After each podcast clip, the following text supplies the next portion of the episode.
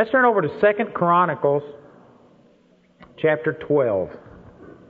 Well, I'm excited this morning. I'm getting to share something with you that the Lord showed me about, I'm not sure now, maybe three or four years ago. This scripture just jumped out at me. And I have been meditating on this for three or four years, and I've never ministered on this. I'm probably going to be doing a series this entire week on this subject. I believe it'll really, really help you. Um, so I can promise you the things you'll be hearing will be fresh. I've never shared this before. The way that I minister, there's some good to it and there's some bad to it. I have people, Bernie was mentioning last night, the way I get up, I don't have notes and stuff. And I've had one guy get up and said it just made him madder than anything that I could get up and share without notes. But you know, one of the drawbacks to it is that I can't share something until I've mulled it over and, and walked it out and stuff. And I've been meditating on these scriptures for about three or four years, and I've never ministered on this yet. So anyway, that's the way it happens. I just have to meditate on something until finally it's done. I don't know how to describe that, but it's just like putting something in the oven and you poke it every once in a while and it's not done yet. And so uh, anyway, this will be my first time to share this, but the drawback to it is that I'm practicing as I share it with you. So I'll come back maybe in a year and have a great series on this, but at the moment you'll, you're just getting the first shot on this, but I believe it'll be good for you. Uh, here in Second Chronicles chapter twelve, uh, I spent a lot of time reading First and Second Samuel, First and Second Kings, First and Second Chronicles. And the reason I do that is kind of like history, going through the history of the Old Testament. And the Scripture says in First Corinthians chapter ten, twice in that chapter, it says that you can learn by the examples of the Old Testament people. And the Lord really spoke to me, you know, that I don't have to learn everything through hard knocks. I can go back to other people and see what they've done. And these things happen to them for our examples so that we can learn through their problems. And I, you know, there's a saying many of you have heard that if you don't know history, then you're bound to repeat it. And we use that a lot in the secular realm, but boy, it is especially true in the spiritual realm. That's what the reason the reason the Word of God was written is to give you understanding about people as they sought the Lord and how things worked with them and, and the effects of not seeking the Lord and bad decisions. So I spent a lot of time reading Old Testament Scripture and looking at these things and getting benefit from them. And as I was reading through here, let me uh, go down Second Chronicles chapter twelve. Let's start reading with verse thirteen. This is talking about King Rehoboam, probably one of your favorite kings. Most people don't pay much attention to this, but there's some good things in it. It says in verse thirteen, So King Rehoboam strengthened himself in Jerusalem and reigned, for Rehoboam was one and forty years old when he began to reign, and he reigned seventeen years in Jerusalem, the city which the Lord had chosen out of all of the tribes of Israel to put his name there. And his mother's name was Naamah, an Ammonitess, and he did evil because he prepared not his heart to seek the Lord. Boy, that is a strong scripture. I have been meditating on that, like I said, for a tremendous long time. But this scripture says that he did evil because he prepared not his heart to seek the Lord. You know, I am convinced in my time that I've been in the ministry dealing with people that most people do evil, or you could you could phrase it a lot of different ways. A lot of people don't follow through with their commitment with the Lord. A lot of people grow cold and fall away from the Lord. A lot of people enter into sin. They yield to temptation or whatever. And it's not because most people go out and are determined to do so. I don't know anybody that gets up in the morning and just plots ways that they can do evil, ways that they can sin against God. And yet, I found a lot of people that really have had a commitment to the Lord. God has done something to them. They have a love for the Lord, and yet they wind up falling away from the Lord. Now, I'm not trying to confess anything negative at all, but I'm saying that if this is a typical group right here, I could guarantee you that in another nine years, Bernie said I've known him nine years, if I was to come back in another nine years, there would be a large percentage of the people in this church that would have grown cold, that you would have fallen away from God. Things in your life would have turned you against God. Now, I know that you don't like to think that way, and a lot of people say, I'm just not even going to consider it. But you know, the Scripture says that adversity comes. It does come. And, and it's a fool that doesn't consider what's going to happen, you know, if certain things happen. You need to think about some things, not in a negative term, but you need to realize that there will be adversity come your way. And what plan do you have in place to keep from growing cold towards the Lord? It's kind of like gravity.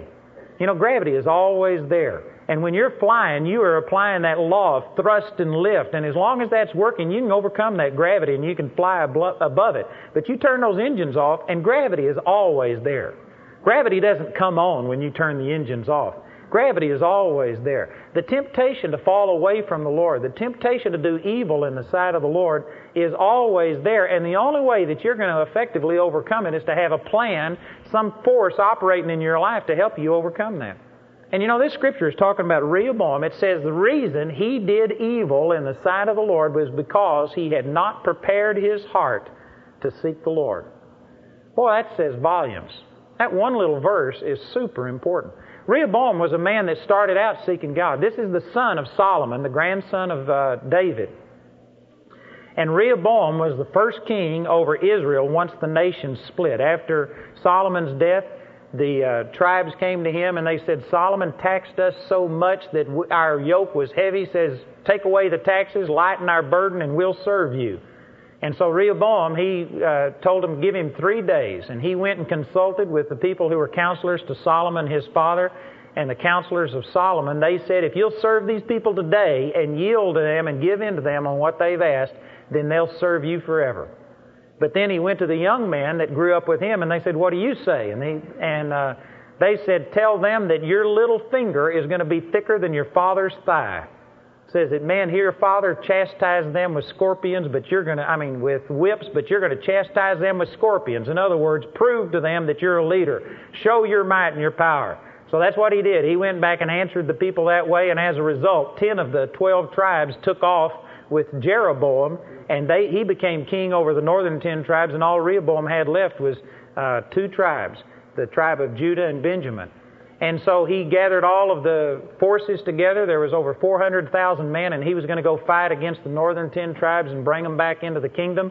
And a man came to him, a prophet, and this prophet spoke to him, and he said that this is not God's will, that God has removed these tribes because of the sins of Solomon your father, and you will not prosper in this thing, says, repent and obey the Lord. And Rehoboam was sensitive to God. Rehoboam called the entire war off because the prophet came and spoke to him. Now that says a lot. Rehoboam was a guy that was sensitive to the Lord, and the Scripture even says that the first three years, he reigned seventeen years, and the first three years of his reign, everything went well because the Scripture says that he sought the Lord and walked in the ways of David, his father. So at one time, Rehoboam was a man that loved God. Rehoboam was a man that was sensitive to God, and he was trying, and he made some mistakes, but Rehoboam had a heart after God.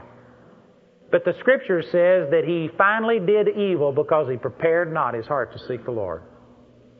Brothers and sisters, I'm trying to share a real uh, sobering truth with you today, but I can guarantee you that Satan has a plan against you to take you away from following the Lord. And, and the world is going to put pressure on you. You know, when I went in the service, one of the only thing I ever heard a chaplain say in the service that ministered to me, I mean the only thing, and I was a chaplain's assistant. The very first chaplain I ever saw got up and cussed for thirty minutes and told the guys, he says, this is just to prove to you that I'm one of the guys, and if you have a problem, you can come to me. One of my chaplains that I served with in Vietnam, he got drunk and stripped naked and got up there with the uh, prostitutes that the government brought in and tried to have sex with them on the stage in front of five hundred guys. That was the chaplain that I was working with. So I didn't get a whole bunch from chaplains, but this one chaplain, the day that we got our orders to go to Vietnam, this one chaplain, he got up, and I mean, it was it was interesting, because here was twenty, thirty-year-old guys crying because they got orders to go to Vietnam, and this chaplain got up, and he says, I want to tell you all that the army is a fire, and it'll melt you. He says, every last one of you are going to be melted. There will not a single one come out of this the way that you went in. But he says, you'll fit into whatever mold you pick for yourself. He says, the army will melt you, but you will conform to the mold that you've picked for yourself. And boy, the Lord really spoke that to me. And you know, in my life, I had made a commitment to the Lord that I was going to serve God regardless. I was going to seek God with all of my heart. And sure enough, the army was a fire. It melted me, I guarantee you. But I got, I came out of there stronger than I'd ever been with the Lord. I mean, all of the pressures, everything I went through in Vietnam just pressed me and pushed me that much stronger towards the Lord. You know, life is like that for every last one of you. You're going to have things that come against you, and every last one of you under pressure are going to be squeezed into something. But the good news is that you get to, ch- you get to pick which mold you get squeezed into. It's your choice. And basically, that's what the Lord was speaking here about Jeroboam, or Rehoboam, was that he didn't prepare his heart. Rehoboam had not made the choices that were necessary to set his heart after seeking God.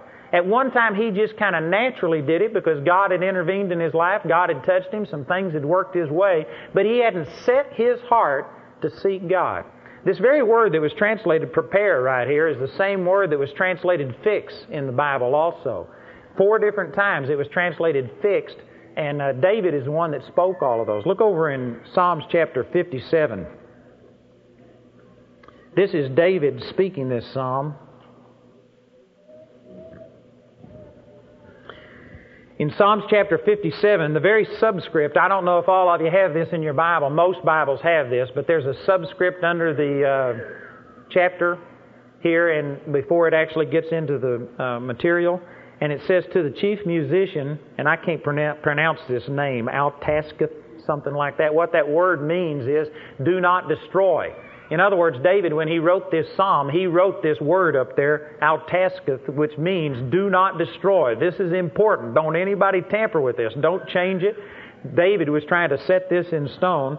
And then the word miktam just simply means it was a poem of David when he fled from Saul in the cave. So it tells you what was happening. There's a couple of instances. Over in First Samuel chapter twenty-two, it talks about David went down to this cave Adullam and hid from Saul during the time that Saul was trying to destroy him. And then also in the twenty-fourth chapter of the book of First Samuel, it shows where David and his man, Saul, was pursuing him. Real quickly, let me just give you a little bit of history. I'm not going to try and bore you with this, but for those of you that don't know this, Saul was the king over Israel. David was chosen by God to replace him, and uh, Samuel went and anointed David to become the king, and it was at least thirteen years in between the time when David was anointed to be king until he actually became king. And during that period of time, Saul actually just rebelled at God. He got into witchcraft. He consulted with a witch at Endor. He rebelled at God. He was just he just became reprobate. The guy was demon-possessed. He had all kinds of problems. He tried to kill David on a number of occasions. And finally, David had to flee from Saul.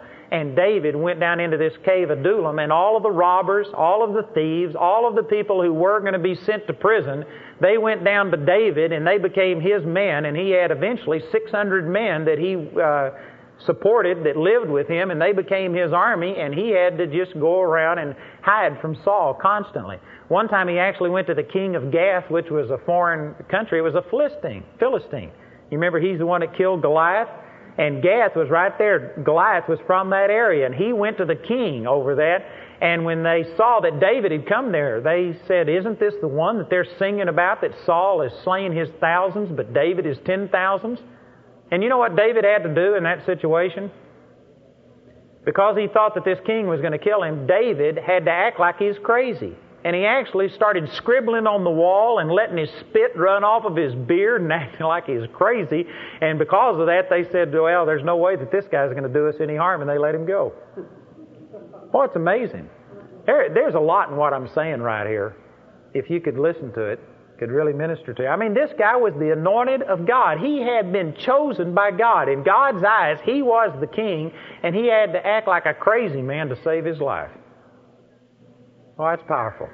You know, in between the time when you're called and when you actually see God's will fulfilled in your life, you may go through some hard times. David went through some super hard times, and yet he was still the anointed of God through that whole time.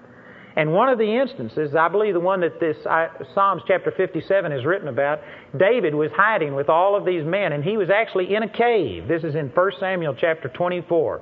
He was hiding in this cave because Saul had gone out trying to kill him. And he had over three thousand men that were with him.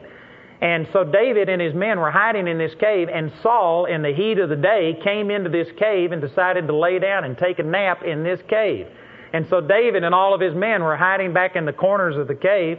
And Saul and his guys were sleeping in the cave. And so David's men, when they saw what had happened, they said, David, this is the day that the Lord has spoken to you about. It's an opportunity for you to kill Saul and to take the kingdom.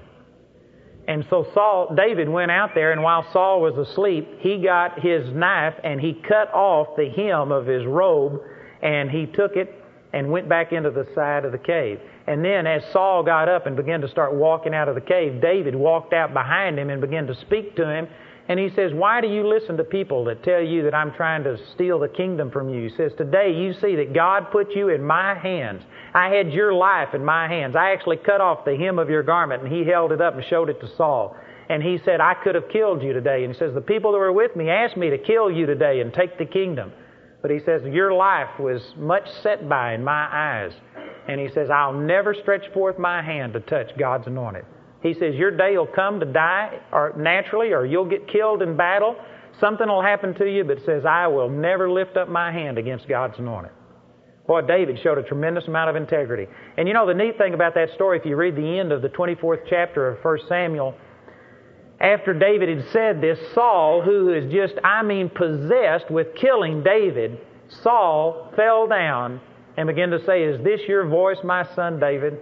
And he said, because you've done this to me, he says, now I know that you will prosper. Now I know that you will win and that you will become king over all of Israel. And here's the guy who was king, and he was trying to stop David from taking the kingdom. His enemy was confessing over him that I know you will become king. And when you become king, make a promise to me that you won't destroy my children and destroy all of my seed from the face of the earth. Well, that's powerful. That is powerful, to get your enemy to fall down and confess, I know you're going to win. Now, that didn't end the struggle because Saul, again, tried to kill him on another occasion. But this is tremendous. And David wrote Psalms fifty-seven about this exact instance, is what this little header here is saying. And so let me read this to you out of Psalms chapter fifty-seven. It says, be merciful unto me, O God, be merciful unto me, for my soul trusteth in thee. Yea, in the shadow of thy wings will I make my refuge until these calamities be overpassed. He's talking specifically about Saul trying to kill him and searching for him. I will cry unto God most high, unto God that performeth all things for me. He shall send from heaven and save me from the approach of him that would swallow up, swallow me up, Selah. God shall send forth His mercy and His truth. My soul is among lions, and I lie even among them that are set on fire, even the sons of man, whose teeth are spears and arrows, and their tongue a sharp sword. Be Thou exalted, O God, above the heavens. Let Thy glory be above all of the earth. They have prepared a net for my steps. My soul is bowed down. They have digged a pit before me, into the midst whereof they are fallen themselves.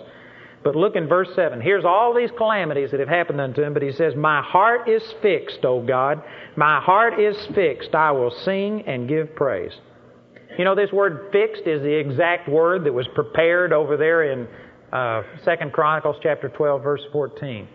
In other words, when it's talking about that you have to prepare your heart, it's talking about that you have to fix your heart, like you have to set your heart. You have to make a commitment that this is who I am, this is what I'm going to do. You have to predetermine what your course of action is going to be before you ever come into an adversity. You know, if David had not have had his heart fixed, if he would have been in that cave, and here's this opportunity to end thirteen years worth of struggle, a guy trying to kill him for no reason. David had been faithful. You know, David had a lot of reasons. Saul at first started out liking David. Saul at first gave David his daughter, Michal, to be his wife. And Michal loved David. They had a real romance, which was unusual in those days, but they had a great relationship. And when Saul tried to kill David, Michal told him, he says, unless you escape tonight, you'll be dead in the morning. And so Michal uh, put... Uh, pillows in the bed and put covers over it and made it look like David was laying in the bed. And when the soldiers came to kill David, Michal says, well, he's sick. He cannot come to the king. And so they went back, and that bought David some time to, to flee and to get away. And when they finally came back, Saul said, kill him in his bed if he's sick. Thrust him through right in the bed. And they went in there, and it was nothing but pillows in the bed. She saved his life. And you know what Saul did? He took Michal and gave her to another man and made her another man's wife. David lost his wife, the one that saved his life. And I mean, Saul did that to him. Saul was trying to kill him. Saul was doing all of these things to him. And David, if he had not have fixed his heart, if he hadn't have set his heart in a certain direction, I can guarantee you in that cave, when he had this opportunity and every voice around him was saying, kill Saul, today's your opportunity. You know, it would have been very convenient.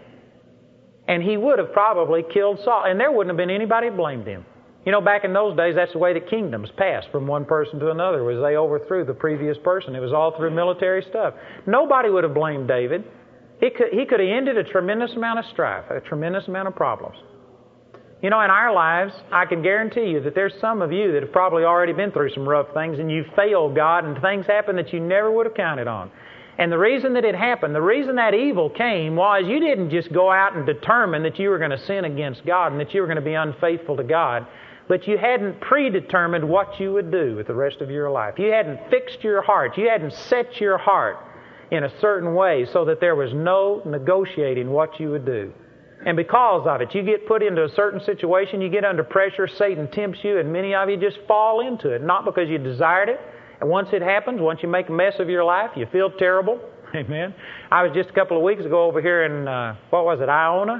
Is that the name of this place? Ionia. I was over there in the prison, and uh, I t- we had a great service over there. Some of those guys, it was one of the most turned-on church services I've ever been in my life. Those guys had, had their life changed, and I got to visit with some of them.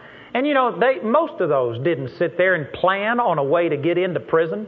They never planned on that. They never saw what was going to happen. It was just something on the spur of the moment. Brothers and sisters, that's the way that Satan comes against us. He just puts you in positions. You walk away from God step by step. Nobody just walks away from God, runs away from God. Very few people would ever do something like that. But it's a progressive thing. I'm sure you probably heard this illustration about putting a frog in a hot pan of water and the frog will immediately jump out. But you can put a frog in a cold pan of water and start heating it gradually, and that frog will stay in there until he boils to death because it came gradually and he didn't know what was happening. That's the way that Satan comes against us. And the key to it, the key to preserving yourself, is to have your heart fixed like what David talked about. Boy, it's a tremendous example. To set your heart. You know, the word fixed means that it's unmovable, it's constant, it's non-negotiable. It means that it is something that is steadfast, it's forever going to be the same. And many of you don't recognize this, but you can set your heart like that. Our society doesn't embrace this very much. Most of us, it is a relative Uh, theology that we have. I even heard, I think it was President Clinton. I probably shouldn't use his name because I'm not totally uh, sure of this, but I think that somebody was telling me this week that President Clinton was being interviewed about Christian things and moral views, and he said something that Christianity and moral views have to be relative to the day that you live in. And that was his way of explaining his position on abortion and things like this, is to say that this was old, the Bible was out of date, it no longer related, and that you needed to update things and make it relative to the society that you live in. Well, see, that is the theology that our world is preaching today. They're preaching those kind of things. But brothers and sisters, you need to come to a place where you recognize that there are absolutes. There are very few people that would argue with me. I was talking with a guy this last week, and I said, you know, you would not disagree with me any at all if I said, now this is what I believe, and I know you believe something different, and you are totally free to believe what you want to, but here's what I believe. He says, that's exactly it. He says, that's what I want. That's what I'm trying to get you to see. He says, it's fine for you to believe the way you believe, but just let me believe the way I believe. Well, that's what our world's preaching today. Brothers and sisters, that's wrong. There are absolutes. There are consequences to your actions. You are determining what's happening in your life. And you can set your heart. You can set your heart so that it doesn't matter what situation you get in, you can determine before that I'm going to praise God. Like Psalms chapter thirty-four says, I will bless the Lord at all times. His praise shall continually be in my mouth. And I'll have people come up and say, well, brother, you haven't been through this problem. You haven't experienced this problem yet. You just never can tell what you're going to do. I can tell you what I'm going to do. Amen? I've set my heart. I've made some decisions. I've predetermined what I'm going to do, and it doesn't matter. Devil, shoot your best shot. Hit me with the biggest thing you've got. I'm going to praise God. There is nothing that the devil can do to move me away from God. Amen? Now, there's some of you that are probably saying, brother, I'm not sure that you can ever do that. That's because you've never fixed your heart. You've never prepared your heart. You've never set it in a certain direction. But it can be done. I guarantee you, I've been put in positions where if I was ever going to go back on God, I believe I'd have done it. And I've yet to do it. And I'm not going to do it. You can choose what you want to be. But most people today don't have their heart set for anything. I mean, they don't stand. There is no absolutes in their life. There are no commitments that this is the way I'm going to be. And because of it, there's a lot of you today that at the moment you love God. Maybe you are uh, in a situation you prayed and asked God for help. God's intervened. You're experiencing some good things, and at the moment you're real sensitive towards God. You love God. You don't have any plans to go against God, but you don't have any plans, any commitments that this is exactly who I am, this is exactly the way my life is going to be, and it will never alter. You haven't set your heart. You haven't fixed it. And I can promise you that if something doesn't happen, you eventually will fall away from that commitment. Again, I'm not trying to be negative, but I have ministered to thousands and thousands and thousands of people that today are not seeking God. Any of you that have been around a long time, you can point to people that at one time loved God, and it's just hard for you to believe that they'd ever fall away. But this is the key, is that you have to set your heart. You have to fix your face. You know, the Scripture is talking about Jesus. Look over here in Isaiah chapter fifty. And this gives us an insight into the attitude that Jesus had. This is Isaiah chapter fifty.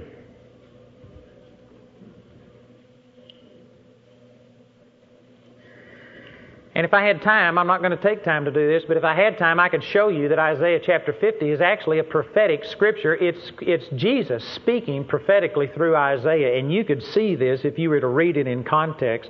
In verse uh, five, this is Isaiah chapter fifty, verse five, it says, "The Lord hath opened mine ear, and I was not rebellious, neither turned away back. I gave my back to the smiters, my cheeks to them that plucked off the hair. I hid not my face from shame and spitting." This is talking about Jesus and His crucifixion. It's talking about that He actually took a beating and that He literally let the people pluck the hair out of His beard. And look in verse seven, He says, "For the Lord will help me. Therefore I shall not be confounded. Therefore have I set my face like a flint, and I know that I shall not be ashamed." That's exactly the same thing that we're talking about. See, that's what Rehoboam failed to do. Rehoboam failed to make a commitment and to set his face and to say, this is who I am and this is what I will be. But Jesus, even Jesus says that He has set His face like a flint, and I know that I shall not be ashamed. In verse eight He says, "He is near that justifieth me. Who will contend with me?" Of course, that's the devil. So he knew that Satan was coming against him. He says, "Let us stand together. Who is mine adversary? Let him come near before me. Behold, the Lord God will help me. Who is he that shall condemn me? Lo, they shall all wax old as a garment. The moth shall eat them up." In effect, in modern English, what Jesus was saying is, devil, where are you? Amen. Who's he that's going to fight against me? Satan, what do you want to do? You want to try and conquer me? He says, come on, make my day. Yeah. Amen. Boy, I believe that that's an attitude that Jesus yeah. had. You know, Jesus, during the garden experience, He prayed and He asked God to let this cup pass from Him because He hated sin. Jesus loved us, but He hated becoming sin. And Jesus literally became sin for us, is what the Scripture says, Second Corinthians chapter five, verse twenty-one. He literally took our sin. He didn't just get punished a little bit for our sin. The Bible says Jesus became sin for us, Second Corinthians five, twenty-one. When Jesus cried out and He said, "My God, my God, why have you forsaken me?" That was a quotation from Psalms chapter, uh, what, what is it? Chapter twenty-two, verse one. "My God, my God, why hast thou forsaken me?" And the second verse says, "Because you are holy and you cannot behold sin." The reason God forsook Jesus is because Jesus literally took your and my sin into His body on the tree. And He literally suffered separation, rejection from God the Father because of the sin that He had experienced. And that's what Jesus was praying against. And if there was any way possible to get out of literally becoming sin, Jesus asked the Father to take it away from Him. But once He knew that this was His, that this was what God determined for Him and that He was going to go through it, then Isaiah chapter fifty shows you the attitude that He had. Well, once He knew that this was God's will, He went into the cross not dreading it, not crying, not uh, upset over it, not depressed, but He went into it knowing that God was going to help Him, that He was going to come through this thing on the other side, and He came through with this attitude like, Satan, where are you? He even told His disciples that night, He says, "Behold, Satan, the prince of this world, comes, and he has nothing in me." And He says, "I'm not going to talk with you much from this time on." You know why? Because you get in trouble through what you say. Jesus wasn't going to express the fears and the things that He had. Jesus was a man in tempted in all points like as we are. Jesus did not want to become sin. Jesus didn't want to suffer death and suffer the pain. He suffered pain just like you or I would have if we, he would have been crucified. Jesus suffered. If he would have voiced all of his feelings, Satan could have taken advantage of it. But Jesus knew that Satan was coming after him, and he said, I'm not going to talk with you because the prince of this world comes and he has nothing in me. And he was expressing this attitude. Jesus had already predetermined what he would do. I guarantee you, if there was any fluctuation in Jesus, if he would have been on the cross saying, do I really want to go through with this, his flesh would have overridden. Brothers and sisters, one of the reasons a lot of people make the mistakes that they do is because they've got so many options left open to them. You need to get to a place where you commit yourself to God that, I mean, there are no options. You know, my wife and I, divorce is not an option. I got married. My dad died when I was twelve years old, so my Uncle Saffy took me aside right before we got married, and he said, boy, you're a Womack, and Womacks don't get divorces. And then he he added to it and strengthened it by saying, this isn't Sears and Roebuck. If you don't like her, you can't bring her back. That was his way of saying, you know, you're committed. Are you sure you're ready? And then we had scriptures that we stood on, and I guarantee you, divorce is not an option. It is not an option. We've thought of murder a few times, but divorce never. No, I'm kidding. We got a blessed marriage. But you know why a lot of people are experiencing divorce today is because it is an option. It shouldn't be an option. You know, marriages aren't any different today than they've ever been. But the difference is people's attitude towards it. People aren't as committed towards marriage. That's the main difference. Brothers and sisters, there's, there's problems, and people will say, oh, there's pressures on marriage today that we didn't have fifty years ago. Well, that's true, but there were pressures fifty years ago that you don't have today. For instance, fifty years ago, people were working seventy and eighty hour work weeks. That was normal. They didn't have anything, even working all of that. The pressures on people fifty years ago were just different. Marriage is always taking a supernatural ability to, to get through it. But see, people work through it. Marriages work because of people's commitment levels. Today, people are actually writing up contracts and making decisions on how they'll disperse their assets before their marriage, so that they won't have to do it in the heat of anger and strife and things like that. Now, somebody is doing that. Boy, you got two strikes against you when you start your marriage because you're just trying it. And if everything goes right, then you'll stay with it. But if a problem comes up, well, then you've already got an out made. Boy, you need to burn your bridges behind you. You need to get to a place where there are no alternatives. That's one reason. It's not the only reason. There's a lot of things, but that's one big reason that marriages have problems today is because people aren't committed. They're just trying it. Well, if you try it, it's not going to work. There's people that try healing, but they aren't committed to it. You get committed to it. When you prepare your heart, when you fix your heart and you say, this is what God's Word says, and come hell or high water, live or die, sink or swim, God is my healer. You get that kind of attitude, and you know what? You'll get healed. But I've seen lots of people try healing, and it doesn't work for them. I actually had some people come by one time. I was holding a meeting at a church, and they called the pastor, and they came by for prayer. And we prayed for them. And then we didn't see them at church that night. We didn't see them the next day, and we called to see how they were doing, and they were in the hospital. We went up to the hospital to visit them, and it turned out that before they came to see us, they had already called the hospital and had a room reserved for them, and they were on their way to the hospital, and they thought they'd stop by and let us pray for them. And then they wondered why our prayer didn't work. That's not the way you do it, brothers and sisters. That's not the way you do it. You don't call the preacher on the way to the hospital. I mean, if you're going to believe God, believe God. That usually goes over about like that. Most people, most spirit-filled people, most, t- most tongue talkers, most faith people are not committed to the subject of healing. That's true. There's a lot of you in here, and I'm not saying this. No, Bernie hadn't told me a thing, and I'm not saying it against anybody. I'm trying to help you by saying these things. But there's a lot of you in here that believe God can heal, and you would pray for a healing, but you aren't committed to it. And because of it, it's not going to work. That's not the way that it works. We're wanting something where we can call out to God every time you get in trouble, but then as soon as God answers, you can go back to living carnal and watching the junk that you watch on television, not seek God, not spend any time seeking God, and just have God deliver you every time you get in trouble. It doesn't work that way. Well, you have to make a commitment. You have to set your sights on the Lord. You have to fix your heart. That's what David was saying. My heart is fixed, O God. And then he repeats it. My heart is fixed. I will sing and give praise to God. Brothers and sisters, the reason a lot of people in here aren't experiencing the victory that God has for you is because your heart isn't fixed. You're wavering in your heart. Your heart's back and forth. All Satan's got to do is put you in a compromising situation. I mean, blow on you and you fall over. Man, there's not much stability at all. There's no roots in you. Amen? Amen or oh me? I'm saying this out of love for you. But you can go through, look at Samson. Samson is a man that loved God. But he hadn't, he didn't have his heart fixed on the things of God. He was able to be swayed and talked out of it. You could go through every person. You know, even David. David, who loved God. Man, when I read over there in, uh, I believe it's Second Samuel chapter eleven and chapter twelve, where David sinned with Bathsheba, it's just amazing to me how all that happened. But you know, there were, there were steps towards that. It starts that chapter by saying, now at the season when kings went out to battle, David was alone in his house, and he got up off of his bed in the evening and walked, and he saw this beautiful woman washing herself. My first thought is, why, if it was the season for kings to be out to battle, why wasn't David out to battle?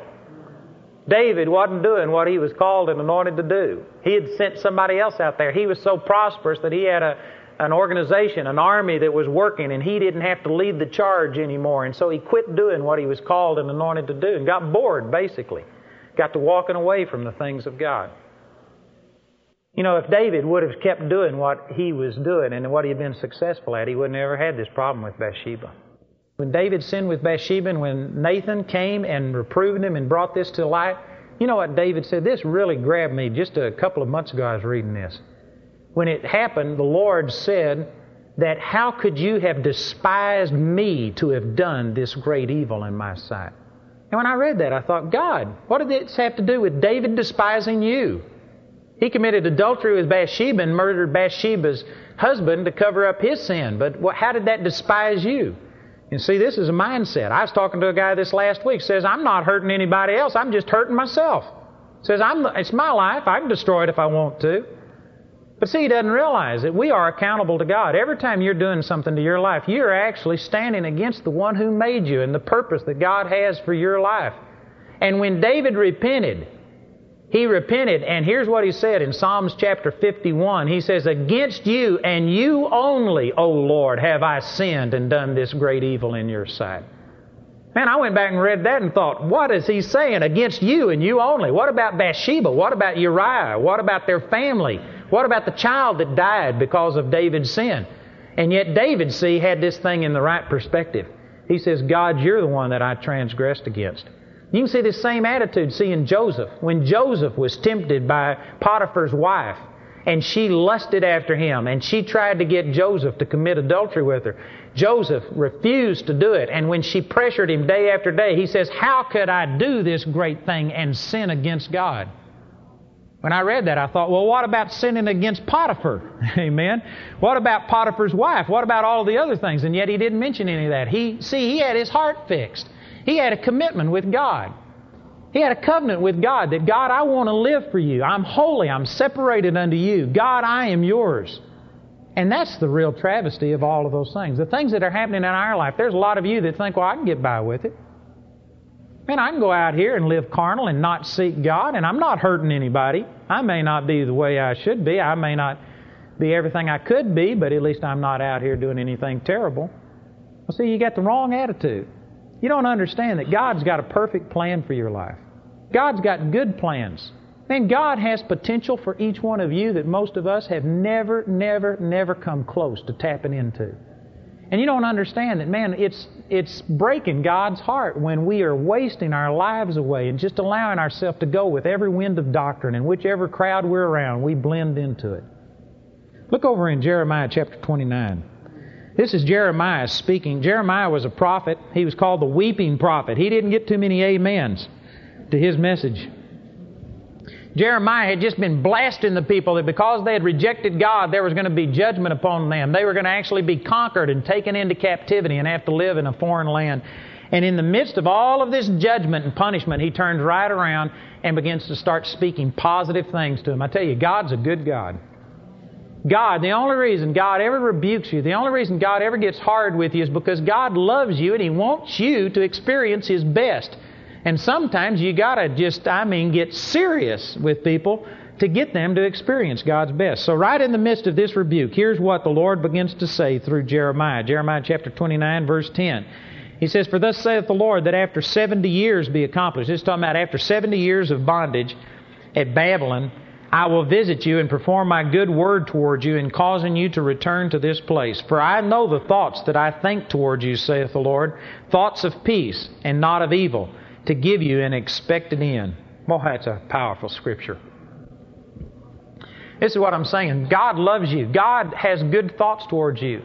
There's some people that get upset when you start talking about being separated unto God and seeking God, and they see it as a restrictive thing, and God doesn't want me to have any fun. God's trying to ruin my life. Brothers and sisters, God's telling you these things because God loves you, and you don't have enough sense to run your own life. That's the truth. Hold your finger right here. I'll be back to it. Look in Jeremiah chapter ten. Boy, this is a powerful scripture. I believe all the Scriptures are powerful, but these are ones that have spoken to me. Jeremiah chapter ten, verse twenty-three says, "O Lord, I know that the way of man is not in himself. It is not in man that walketh to direct his steps." What a profound Scripture. Boy, our culture doesn't believe this today. Our culture says, hey, you're independent. Nobody can tell you what to do. You got rights. Nobody should boss your life. We don't have a submissive attitude at all. And you know, it really is a hindrance in walking with God because most of us are so independent, nobody tells me what to do, and that's the problem. That nobody tells you what to do. You're ruling your life, and that's exactly the reason your life's in such a mess. If your life's in a mess, it's because you did it. Our society says, oh no, you don't understand. It was because I was raised in a dysfunctional home that I'm the way that I am. That's not the reason you're the way you are. Well, I'm saying this in love. I'm not saying it to hurt anybody, but that is a lie from the devil. It is not your family that made you the way you are. Your family may have given you an opportunity. They may have presented pressure on you, but again, you are today the way that you have thought that you are. Proverbs chapter twenty-three, verse seven, as a man thinks in his heart, so is he. You are today the way that you've been thinking. You have to blame yourself, not somebody else. Now, I'm not saying that to condemn you, but I'm saying it to bless you. If you're a product, if you're just a victim of society, then you're going to stay a victim because society's not going to change. Society might change a little bit. You can influence it, but I guarantee you in one generation it would be a, a, a miracle of unprecedented proportion to see our society totally change. You aren't going to see society change. If other people are the ones that have made you the way you are, then you're going to stay a victim the rest of your life. It's liberty to find out that, hey, other people have treated me bad, other people have done things to me, but I had a choice whether to become bitter or better. Nobody made me the jerk I am. It was my choice. Amen. That's liberty to find that out because then you can change. But if society's your problem, you aren't going to change society. You aren't going to change your parents. Our, man, psychology today is telling people that you're this way because of your parents, and some of your parents are dead and gone, and you're still letting your parents ruin your life. Wake up. Pull your thumb out of your mouth. It doesn't matter. It doesn't matter what happened to you twenty years ago. What's your excuse for having a bad adulthood? Amen? Your parents didn't make you the way you are. They may have given you opportunities, but they didn't make you that way. You know, I grew up without a father. My dad died when I was twelve years old, and before that, my dad actually died ten years before that and was raised from the dead. It was really a miraculous encounter, but uh, we didn't understand a lot about healing and stuff, so he was sickly. And my dad always came home and went immediately to sleep. I, my dad never threw a baseball with me. He never played a game with me. My dad never did anything with me. I never had a dad uh, very much. He was dead by the time I was twelve years old. And, you know, it never hurt me. I, I understood the situation. I never was bitter over that. I never went through a period of rebellion. I never turned away from God. According to our mentality today, you couldn't grow up and be normal with a childhood like that. And some people would doubt whether I did grow up and be normal. Amen. But from my perspective, I never was bitter. I never went through a period of rebellion. I never felt hurt. I never felt rejected.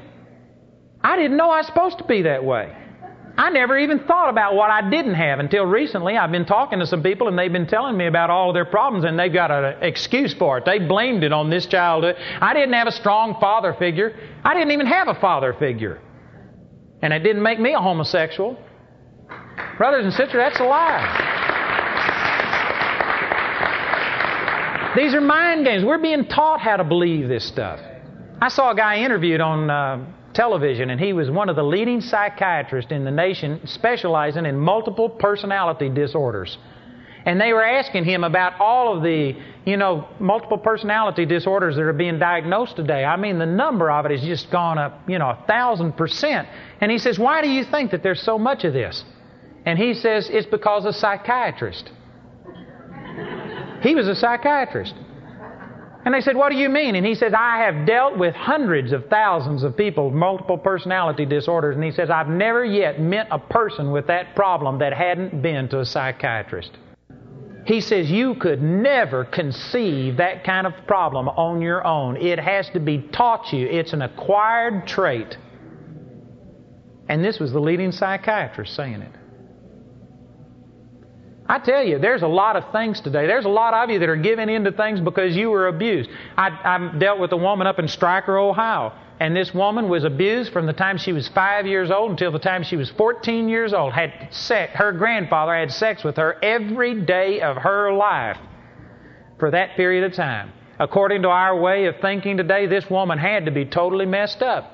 She got born again when she was fourteen years old, and when she did, the Lord set her free from that, took away all of the hurt and the bitterness and the pain. She confessed it, became open with it, and her parents were so upset when they found out about it that they disowned their dad and separated him from the family, and because this girl wasn't mad at him, because she didn't hate her grandfather, and because all of this, they said, you're in denial, and they had rejected her.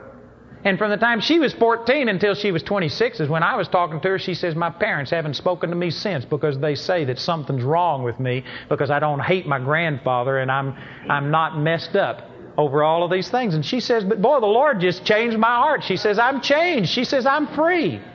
She says, I love my grandfather today. I can go talk to him. She says, I'm not bitter. Society rejected this lady because she wasn't messed up.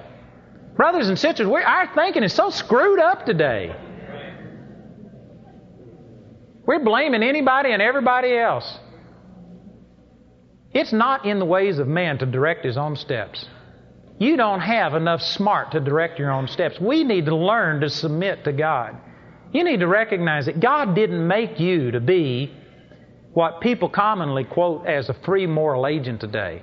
Now, it is true that you do have the choice. God's given you the choice, but His intention was for you to always be submitted unto Him and, and follow His leading. Let His guidance be the one that made the choice for you. This whole concept today of being an individual and nobody tells me what to do, is ju- it just stinks. It hinders people from serving God. God didn't make you to be that way. Amen? Amen. Turn back over to Jeremiah chapter twenty-nine. Verse eleven, for I know the thoughts that I think toward you, saith the Lord, thoughts of peace and not of evil, to give you an expected end. God has a good plan for your life. And brothers and sisters, most of us are ruining the plan today because of wrong decisions. Life is a, a series of decisions. It's a series of choices. And you've got to recognize that the very first choice you have to make begins with, what are you going to do with your life? Who are you? Who are you going to yield to?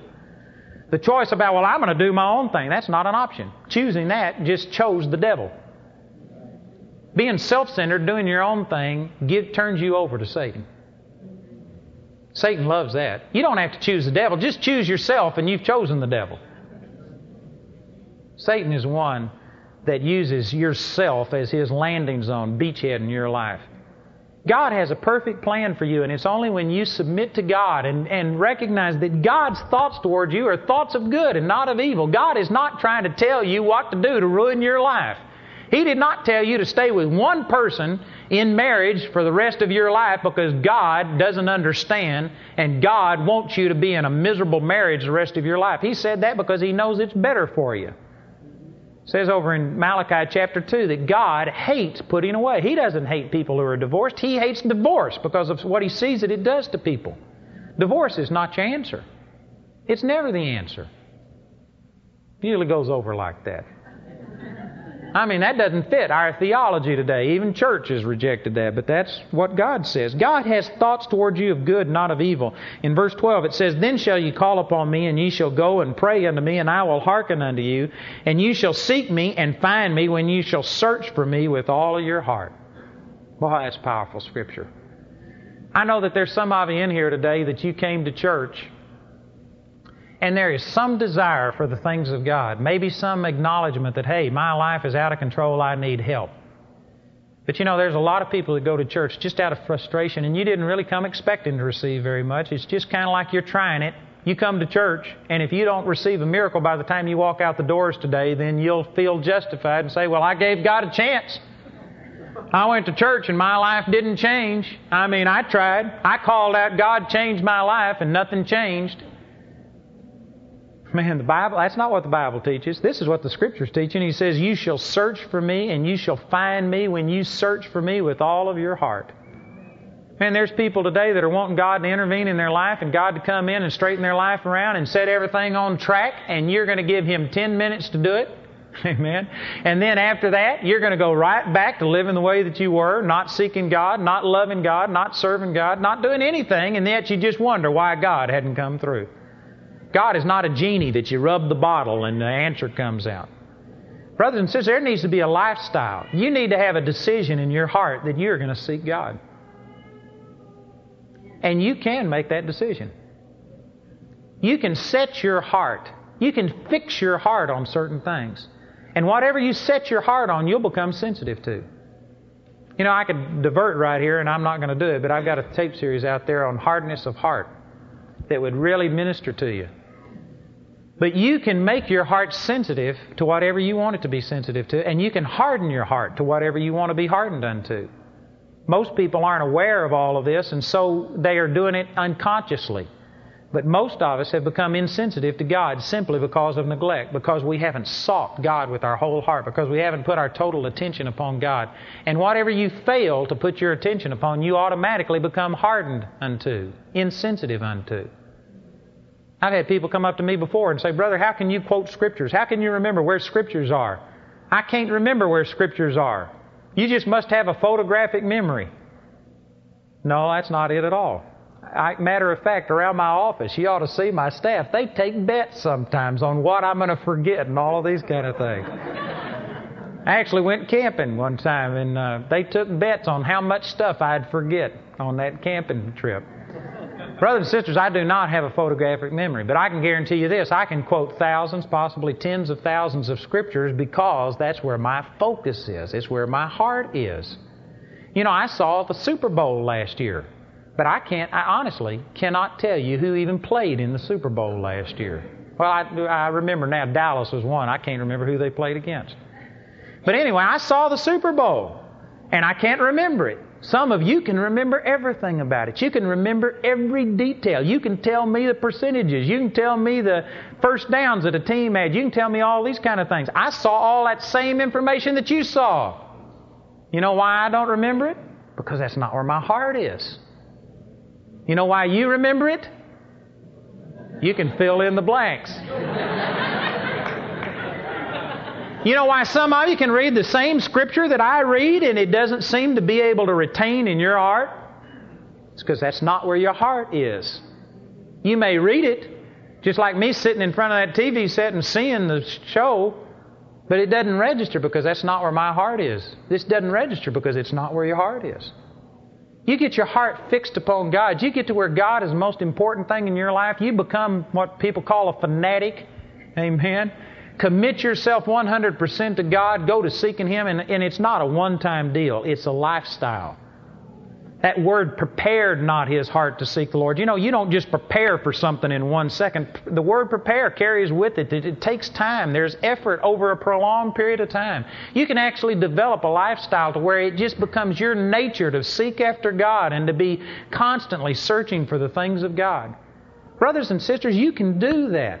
It says He prepared not His heart. It wasn't God that didn't prepare His heart. God's willing for every one of our hearts to be inclined towards Him.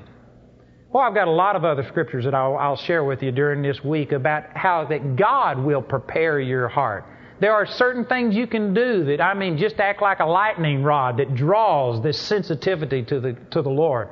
We're going to share some things with you that I promise you could totally change your heart. And if you would open up and receive the things that we're talking about, I believe that by the end of this session that you could have a heart that was inclined towards God. Now, it needs to be fixed. You know, you also talk about like uh, certain things have to be hardened. They have to be set. Like you can pour concrete. You can make an impression in it, but then you have to let it set up and harden before it stays. You can set your heart to seek the Lord, but then you got to retain that. You got to walk in that for a while before it actually becomes fixed, set upon the things of the Lord. But we're going to at least help you establish some things in your life that I promise you will draw your heart towards the Lord. And if you'll follow through with it, it could really make a difference in your life. And I know that most of you here today want to serve the Lord. That's the reason you're in church, hopefully. You don't have to come to church in our society today. Hopefully you're here because you desire the things of God. But I can tell you that if this is a typical group, I have no way of knowing if it is, but if this is a typical group, there's at least fifty percent of you in here that have never set your heart to seek God. You haven't prepared your heart. You haven't fixed it on the things of God. You're just in a time in your life where at the moment it seems like the convenient thing to do, and if it became inconvenient, you wouldn't be here. And I guarantee you that's a dangerous situation to be in. That's like being in one of those seven forty-sevens and cutting the engines off. I can guarantee you gravity still works. Satan is still around, and Satan is going to do everything he can to pull you away from God. And you have the privilege, the opportunity today of setting your heart, fixing your heart, making some determinations that I guarantee you it'll determine the outcome of your life. You can choose whether you want to be a success or a failure. You can choose whether you have a good relationship with God or a bad relationship. The choice is up to you. You, when you seek the Lord with all of your heart, you'll find it. Amen? There's some good scriptures on that. So if you can, please come back. I believe it'll minister to you and help you. Let's pray. Father, we love you and thank you for your word today. I'm asking you, Father, to open up our hearts. And Father, make this a revelation to people that we have to choose. And Father, we have to set our hearts to seek you. Father, I'm asking that you would make this a real revelation to people who are just right now just going along and they haven't got any structure, any commitment to their life. They're just letting themselves be pushed about and tossed to and fro with every wave of doctrine that comes along. They're letting this society dictate morals to them and dictate values and all of these things. Father, I'm asking you to speak to those people today.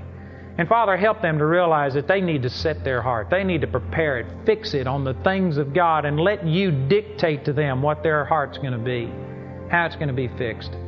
Father, I'm asking you to speak to those people. Thank you, Lord Jesus. Father, I'm asking you for people whose heart are fixed in the wrong direction. Father, it's already set. They've been going after other things. I'm asking you to help bring them to a place to where they'd recognize that, Father, you're the one with good plans for their life. You're the one that has thoughts towards them of good and not of evil. And that, Father, they'd turn and trust you and let you change their heart and bring it back to where it's supposed to be. Father, I just praise you. I believe that the Holy Spirit's doing that today. That, Father, you give people a repentant heart to turn from our own selfish things and let us recognize that it's not in the ways of a man to direct his own steps. Thank you, Lord Jesus.